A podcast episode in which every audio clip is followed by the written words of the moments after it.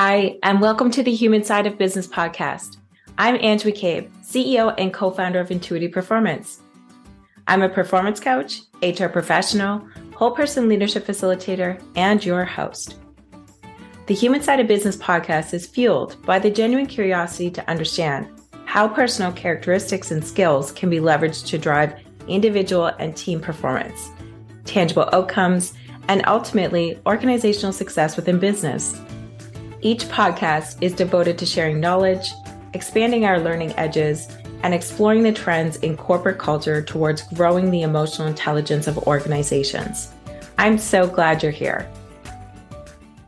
Hi, and a warm welcome to the Elevate Business Podcast. Both myself, Ange McCabe, and Scott Russ are your hosts. We have the pleasure of introducing you to Susan Hogarth, Executive Director in Addiction Recovery for Westminster House Society. Susan brings over 35 years of experience to the corporate sector, which has contributed to her effectiveness as a leader and the growth and success of the Westminster House team. Susan's commitment to recovery, her experience and tenacious get it done attitude have instilled trust with the women they serve and the community partners alike. We're excited to have Susan join us here today. So, welcome, Susan. Uh, Scott has shared uh, some great notes and comments with regards to uh, previous green room conversations. But myself and subscribership are excited to hear more about your company, your role, and your leadership journey. Thank you. Thank you so much, Ange and Scott, for having me on the show today. No, definitely. We're, we're looking forward to the conversation. Mm-hmm. Westminster House is a addiction recovery program that provide bed-based and virtual recovery programs for youth girls and adult women and their families who mm-hmm. are healing from addiction to drugs and alcohol. Mm-hmm.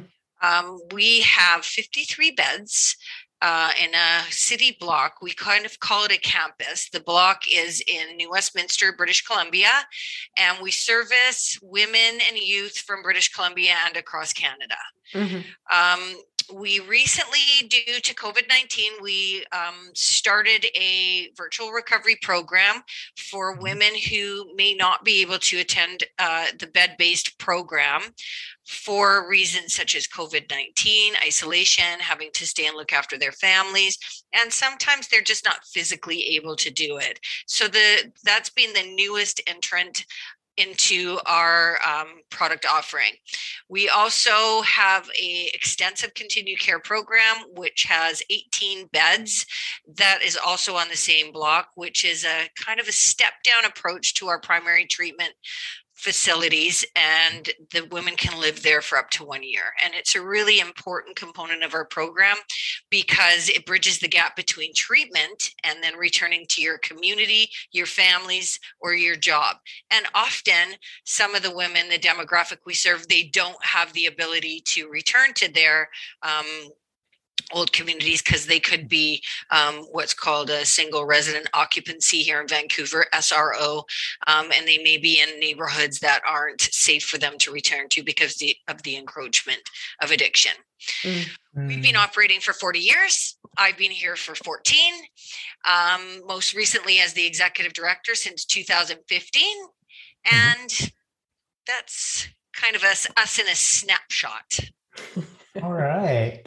I, and I really appreciate, Susan, how you're talking about not just providing the, the treatment aspect, but also uh, the steps thereafter uh, with the women that come into the into your center and everything else. Uh, I'd love to hear a little bit more about looking internally at your team uh, and how how you've grown uh, since 2015 with the team internally, and even yourself as a leader. What does that look like? Thank you for asking that. So, I initially came to Westminster House in 2008 as a client. I um, am a person in long term recovery myself, and I had a pretty extensive career. I was one of the, I don't have the story of being a person who lost everything and had to to recover everything. I came to treatment from work. Mm-hmm. Um, and recovered and then decided to make a career change and started as a support worker here at Westminster House in 2009. Mm-hmm. And because of my, at that time, it was a 10 bed facility. And mm-hmm. because of my background in business development, marketing, and sales, we, um, in the over three years, we progressively grew um, to uh, 30 beds. And then I was offered the position of executive director in 2015. And then we purchased two more properties. And so now we're 53 beds. So we have also a little rental property. I'll just quickly explain about that. I don't know if it's relevant, but it's it's a COVID center. So it's strictly for patients who have COVID 19. Mm. So we really pride ourselves on that uh, that hiring model, our model, our employee model. We are all of our employees here at Westminster House are persons with lived or living experience. Mm. 90% of them are all former residents of the program that wanted to um, and that's not unusual for the addiction recovery field. It's pretty prevalent in how the industry itself operates for the most part. I mean i can't speak to um, everybody but the ones i know we our hiring practices are the same. And our aim is through our continuum of care program is we um, we identify those with an entrepreneurial spirit while they're in treatment and kind of groom them for through volunteering activities and um, uh, education opportunities. We have a heavy bursary program where we encourage everybody to take advantage of our bursaries. We give away $15,000 in scholarship money a year for um, for programs that are addiction specific or in the helping field mm-hmm. to just be able to find those people who are going to be the future leaders of Westminster House. And that's kind of what happened with me is the board of directors identified that I had that ability to be the future leader of Westminster House and they invested um, in me in education for the first three years of working here where I was able to bring my education level up that I could be a good leader here. Mm-hmm. Um, you know, and for me, I took business development um, and grant writing and um, uh, um, education that would help me to further the fundraising aspect and the donorship stewarding aspect here, which was really very low. Mm-hmm. Very low. For example, when I first started working here, I think we did maybe about fifteen or twenty thousand dollars worth of donations in a year, and now we do one point two million in donations in a year. So the donation level and the fund development has truly enabled us to grow and help more women and that is strictly through like the investment that westminster house in, has into their clients and alumni mm-hmm. and i being one of them and now i have two assistants which are undergoing the same kind of training that i did that's phenomenal. I, I, I see so many facets that speak to uh, the transformational leadership, the you know promotion within the um, you know not just looking at it as um, you know an ngo or a social enterprise but also looking at it as you know a, a business structure that gives back um, to the community and within I, I, think that's amazing and and with that and your journey um, Susan, what would you say is, the, I guess, the top three things that you have learned from a leadership perspective over the past five years? I mean, one, especially the most recently with the, you know, I won't ask people to do things that I won't do myself. I think mm. that's really super important to be an authentic leader in this type of an organization is to like truly understand and be empathetic to what people are going through on the front lines because we are frontline workers here. And a lot of mm. people don't know, like, we are dealing with an opioid overdose crisis. We're dealing with a housing crisis here in British Columbia we're dealing with a severe untalked about mental health crisis with people that have addictions now as a result of the treatment modalities being implemented by the government mm-hmm. and we have a pandemic and mm-hmm. so how am i going to get people to come to work well i need to show up mm-hmm. you know i'm not working from home i'm showing up and how am i going to get people to walk into um, like a potential situation where there could be like a, uh, like a outbreak of covid-19 because we don't know anymore mm-hmm. well i show them how by putting on all the ppe and walking around and and and i think that's really important and i think um if you ask my staff they would agree that i won't i do everything that i ask people to do mm-hmm. another uh super important factor is um that we do have a labor labor shortage in British Columbia, mm. and that mm. we I always have to be looking for the next hire. um, talking to everybody, being respectful to everybody, returning people's mm-hmm. calls. I think that's really important um, because not always is your are your um, are your staff going to have that same opinion? I mean, people think they're going to stay forever. Well, they don't. Stuff comes up, and we addiction recovery is not a super high paying industry. Mm-hmm. Like we are not here making a million dollars it's not a private treatment center. All of our mm-hmm. revenue goes right back into the program. Our aim is that we can help and support the most amount of women that we can and make sure that they can go on. I mean, you have to you have to remember that, you know, reputation is everything. And if mm-hmm. people leave treatment, then they leave and they go and they overdose and they die. I mean, you can't that's a really real thing that we go through here and so it's always being able to have empathy and know that our number one our number one strategic objective here is to make sure people get the have the ability to stay clean and the tools through the continuum of care. And so looking back i mean uh, i think you've done an amazing job bringing the organization from the 10 bed facility up to where you are now with uh, i believe i heard over 55 beds uh, and bringing over more than 1.2 million in donations and donors contributions.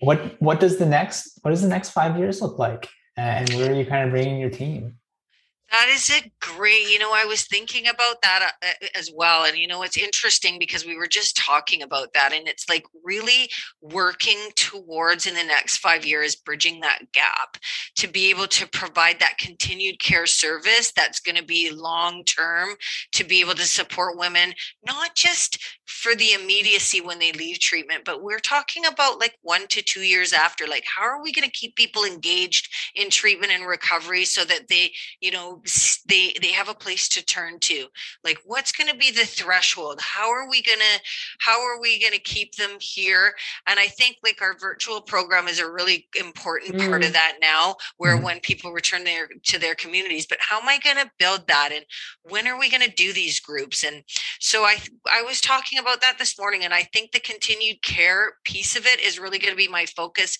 this year for sure mm. um we really want a building. We're a campus style facility where we're on a city block and we have seven properties on the city block and two commercial fronts, which mm-hmm. is our doctor's office and our um, group room one of our group rooms. Mm-hmm. And so, you know, like one of the things that I would like to do is to consolidate everything onto one property and mm-hmm. build like a low rise style building mm-hmm. um, where we could have everybody but being mindful and careful that one of the reasons that we are so unique in Canada is our curb appeal and our social model of recovery and our community based. And and one thing you know the listener should should know is New Westminster British Columbia is the largest social model recovery program in um, Canada, I'd venture to say North America.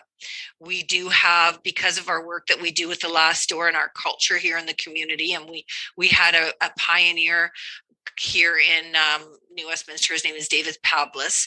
He's, uh, you know, he's just an amazing man, and I think he would have been successful anything that he did. And he really started that social model of recovery um, here in New Westminster. And you know, it's about building community and keeping mm. people here. And you know, now when you walk down the street anywhere in New West, you'll see people in recovery from as long ago as 30 years ago. And we have thousands and thousands of people in recovery here. Our 12 step meetings in the morning and in the evening, three times a day, seven days a week. 400 people sometimes mm. and it's mm. that's not unusual so like where some some areas in the world our meetings are the size of conventions Wow. And it really leads to being leaders and pioneers in Canada about how to recover. And it's all about helping the new person. Mm-hmm. Helping the new how are we going to help the new person? You know, and I it always brings me back to that poem where you know i don't know if you ever remember that story of the person in the hole and the the priest walks by and says oh i don't know how to get you out. And the doctor walks by and says i don't know how to get you out of the hole. And your family walks by and says i don't know how to get you out of the hole. But the addict walks by and jumps in the hole and pushes them out Mm. That's really true about addiction recovery. It's like we have to be the change we want to see. We we need to be the people that help. We're dead in the water as addicts in recovery if we can't see the value in one addict helping another.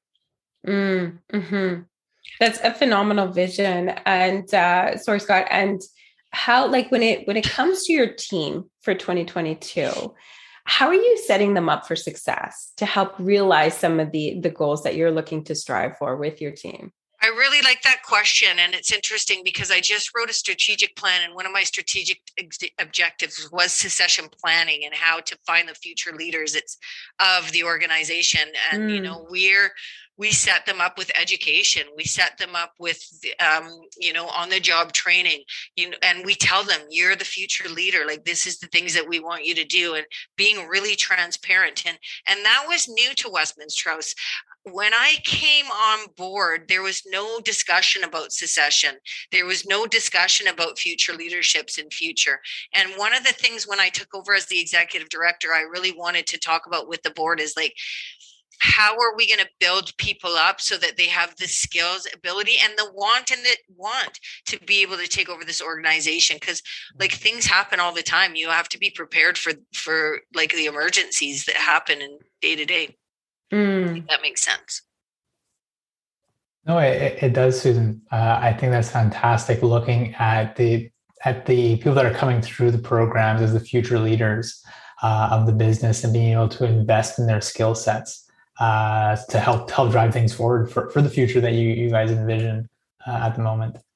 Uh, and I think that you know, speaking more to that, we invest about fifty thousand dollars a year in education to better our employees and there's always that risk that they're you're going to educate somebody and they move on mm-hmm. Mm. And you know, I always get that. Com- I always have that argument and conversation with people about like you're investing in their education. Do you have them sign a contract? Like, and I am of the opinion, especially when it comes to our alumni who become our employees, wouldn't it be great if we somebody came through Westminster House and a, as a client, and then we educate them and they work here and then they receive their credentials and they move on and then they become the next president of something mm-hmm. and it's like how mm-hmm. did you become the president of xyz company well i was educated and trained through westminster house like what better mm-hmm. what better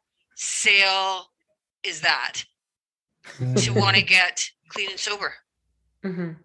Yeah. Mm-hmm. which is what our objective is mm-hmm. I really enjoy the alignment that you have with regards to the succession planning piece, the training piece, and and what I'm hearing in there is the trust, the trust that either they're going to be successful within um, your organization or somewhere else, and you're okay with that. Absolutely. And we have to be because we have so many women coming through this program. So mm-hmm. we have to expect that some people are going to work here and move on because we want to be able to provide the opportunity to the next person that's coming into the program. And there's mm-hmm. so many wonderful women who are so qualified and just have lost that spirit because they've been broken down by sexual exploitation, you know, the the the inability to find help for their problems and you have a lot of women that we see like they're severely traumatized by mm-hmm. what's happened to them in addiction we always hear about the trauma people are addicted because of trauma and this is this big thing but I'll tell you my experiences working with women that people become addicted sometimes because of trauma that they experience but the trauma they experience that is not half as bad as the trauma they experience in addiction itself mm. so hmm. it's kind of a vicious circle in that regard for sure mm-hmm. and i'm sure we could talk about this uh, this at length here susan uh, coming to a close we always like to ask our, our guests uh, what are three words of inspiration that you would want the world to hear uh, addicts can and do recover from addiction. Abstinence is possible. Mm. And words of inspiration.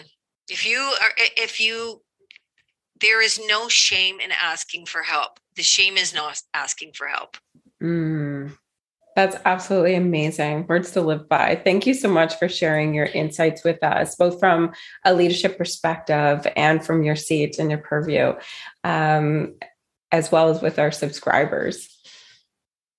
Thank you. Thanks for having me. And for those who would like to learn more about Westminster House Society, we're going to provide a link to the company's profile on the Elevate Business podcast page. Take good care. Thanks for listening to the Human Side of Business podcast. I'm glad you could join us. If you enjoyed today's episode and want to stay updated with our latest content, make sure to visit our website. The link can be found in the episode description, where you can subscribe to the podcast, sign up for our newsletter, and learn more about our whole person leadership services. Sounds interesting? Explore the whole person leadership cohort by Intuitive Performance, a unique program that offers unparalleled support to managers on every step of their leadership journey. Our program features evidence based assessments, workbooks, group coaching, and interactive learning experiences to help you level up your leadership skills. Reach out today to apply to one of our upcoming cohorts. Until next time, take care and stay curious.